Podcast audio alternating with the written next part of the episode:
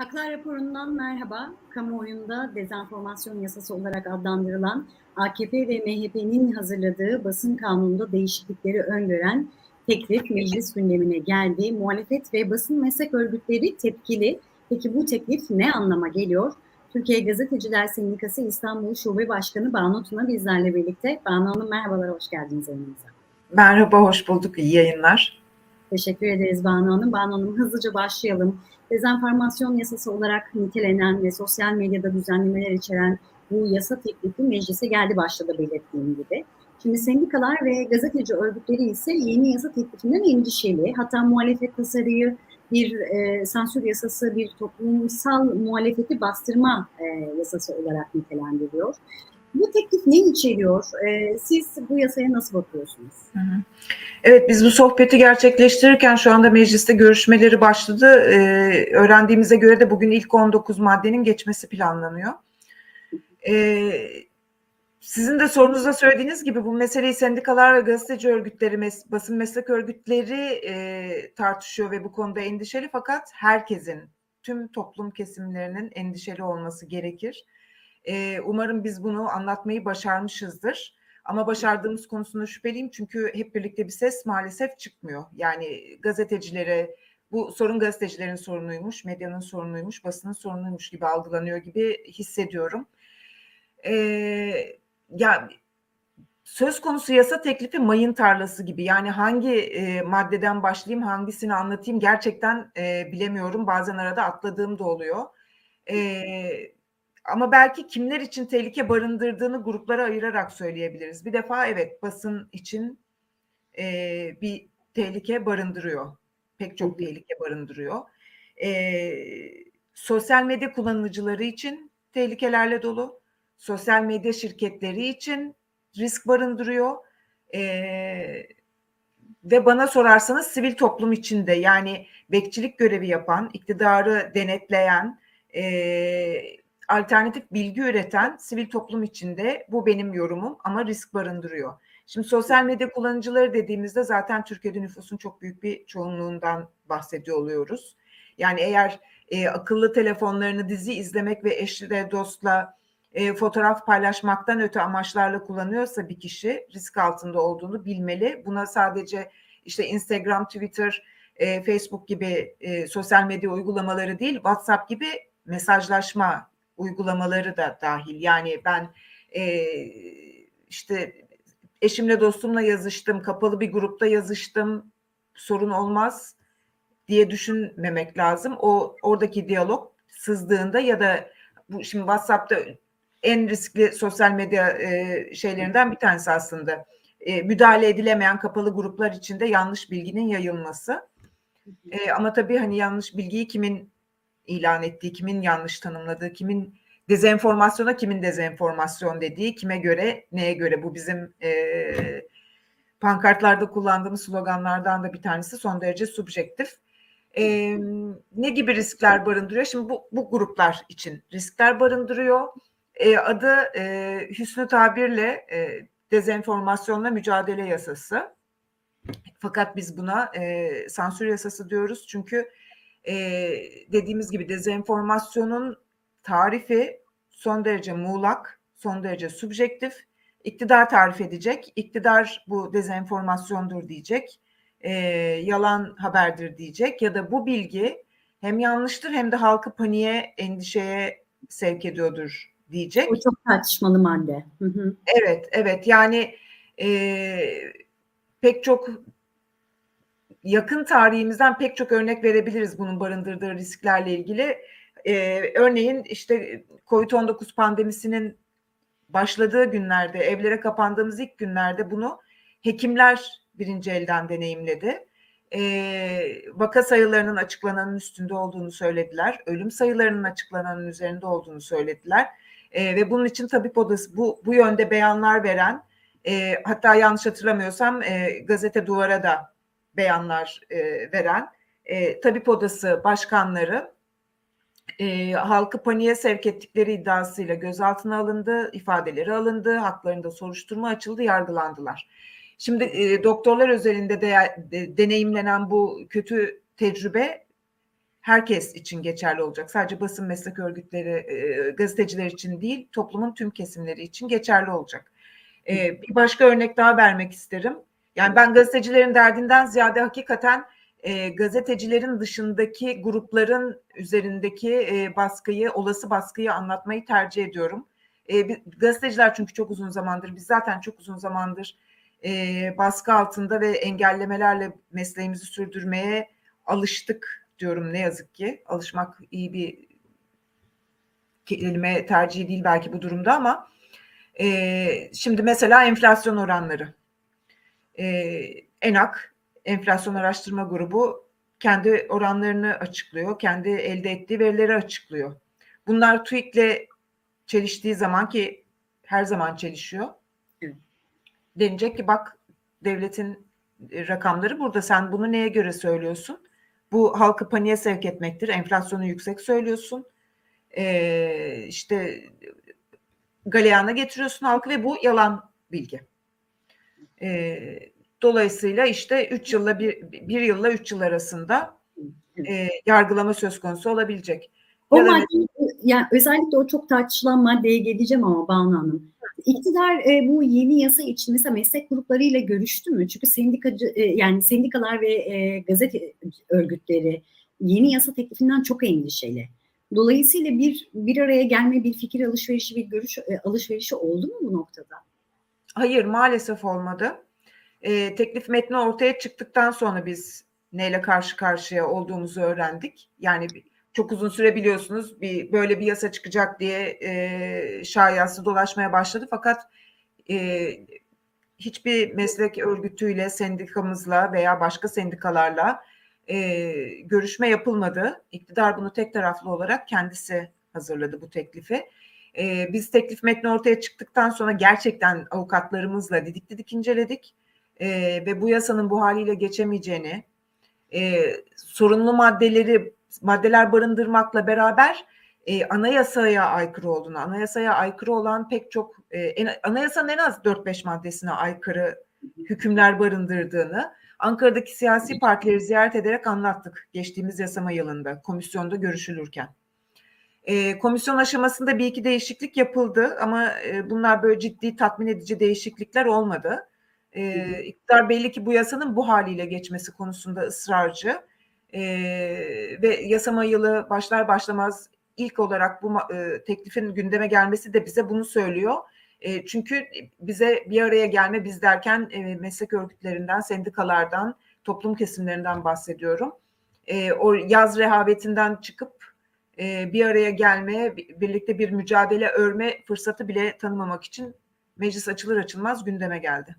Şimdi sizin bahsettiğiniz o değişiklikleri aslında ben biraz e, orayı açmak istiyorum. Şimdi internet gazeteciliği gerçekten e, günümüzde çok yaygınlaştı ve birçok insan bilgi almak için özellikle çevrim içi gazete, gazetelere başvuruyor. Şimdi 14. madde o işte internet gazetelerini de kapsıyor ve söz konusu düzenleme işte basın kartını e, içeriyordu. Yani basın kartı e, işte komisyonun düzenlemesiyle yapılacaktı. Yani basın kartı verilmesi için iletişim başkanı onayı gerekiyordu. Ama bu hükümde bir değişiklik yapıldı. Yani e, basın kartı komisyon kararı ile e, ihlal edilir ibaresi değişti. Şimdi değişikliklerden biri de buydu. Yine bu madde de çok tartışılıyordu ama yapılan değişiklikler yeterli mi? Kesinlikle değil. Ee, biz artık biliyoruz ki bu iktidar e, kendi gündemine, ajandasına uygun bir yasa teklifini geçirmek istediğinde öne böyle iyi bir şeymiş gibi sunabileceği vitrin oluşturacak bir şey koyuyor. Ee, biz yıllardır internet gazetecilerinin gazeteci olarak tanınması, özlük haklarına sahip olmaları, bas, basın kanununa tabi olmaları, basın kartı sahibi olabilmeleri gerektiğini söylüyor ve bu konuda çalışıyorduk. Ama elbette beklediğimiz bu değildi. Başta çünkü böyle bir heyecanla karşılandı bu yasa teklifi. Bu özelliklerinden dolayı internet gazetecilerinin sonunda gazeteci olarak e, iktidar nezdinde, devlet nezdinde kabul edilecek olmasından dolayı. Şimdi basın kartı vereceğiz deniyor ama kime vereceğimizi biz seçeceğiz deniyordu. Bu değişiklik yapıldı fakat e, geleneksel medyada yaşadığımız tecrübelerden biliyoruz ki bu e, yeterli bir değişiklik değil e, yani internet medyası için tanınırlık beklerken internet medyası da e, geleneksel medyanın içinde e, debelendiği çukura çekildi, açık, çekiliyor açıkçası bu yasa teklifiyle. E, yani tamam e, bu söz konusu az önce okuduğunuz düzenleme yapılmış olabilir ama mevcut durumda zaten e, gazeteciler, e, basın mensupları, e, mesleğinde çok iyi olan insanlar basın kartlarını alamıyor ki. E, basın kartı adeta bir makbul gazetecilik e, kimliğine dönüşmüş durumda ve bir çeşit güvenlik kontrolü ama tabii koşullarını iktidarın belirlediği bir çeşit iktidarın güvenliği kontrolünden geçiyorsunuz. İşte sosyal medyadaki postlarınız, e, mesajlarınız didik didik ediliyor. Bugüne kadar yaptığınız gazetecilik sorgulanıyor. Ondan sonra uygun görülürse bir basın kartı veriliyor, görülmezse verilmiyor. Ve biliyoruz ki eleştirel medyada özellikle e, muhalif olarak tanımlanan medyada çalışan pek çok arkadaşımız geleneksel medyada bunu söylerken işte yazılı basını ve televizyonu kastediyorum e, ya da radyoları e, basın kartlarını alamıyorlar. Yani meslek büyüklerimizin mesela işte geçen hafta e, Tuğrul Er Yılmaz'ın de iptal edildi. Meslek büyüklerimizin basın kartları iptal ediliyor. Şimdi Banu Hanım sizin az önce sözünü ettiğiniz o çok tartışmalı maddeye geri döneceğim. Yasa teklifiyle Türk Ceza Yasası'na e, halkı yanıltıcı, bilgiyi alenen yayma suçu eklenerek endişe ve korku veya panik yaratma, e, ülkenin iç ve dış e, güvenliğini, kamu düzenini ve kamu barışını bozmaya yönelik yayın yapanların bir yıldan üç yıla kadar hapis cezasını çarptırılması ön, öngörülüyor. Kim denetleyecek peki bu yayınları? Yani kim karar verecek bu haberlerin yanıltıcı olup olmadığına? E, yani burada kocaman bir soru işareti yok mu? E, yanıl var tabii olmaz olur mu? E, bugüne kadar e, yani mevcut durumda e, işte yayın durdurma kararlarını e, ilan kesme cezalarını kim veriyorsa onlar verecek. Yani BTK ile BİK Basın İlan Kurumu. E, basın İlan Kurumu gazetelere ve internet sitelerine e, yani internet haber sitelerine hem para hem ceza veren bir kurum olarak geniş yetkilerle donanıyor bu yasa teklifinde.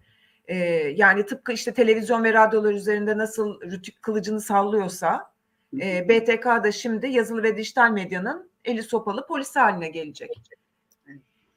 Peki Şimdi son olarak size e, şu soruyu sormak istiyorum. Aslında biraz yine benzer bir soru olacak belki ama bir kez daha vurgulamak adına.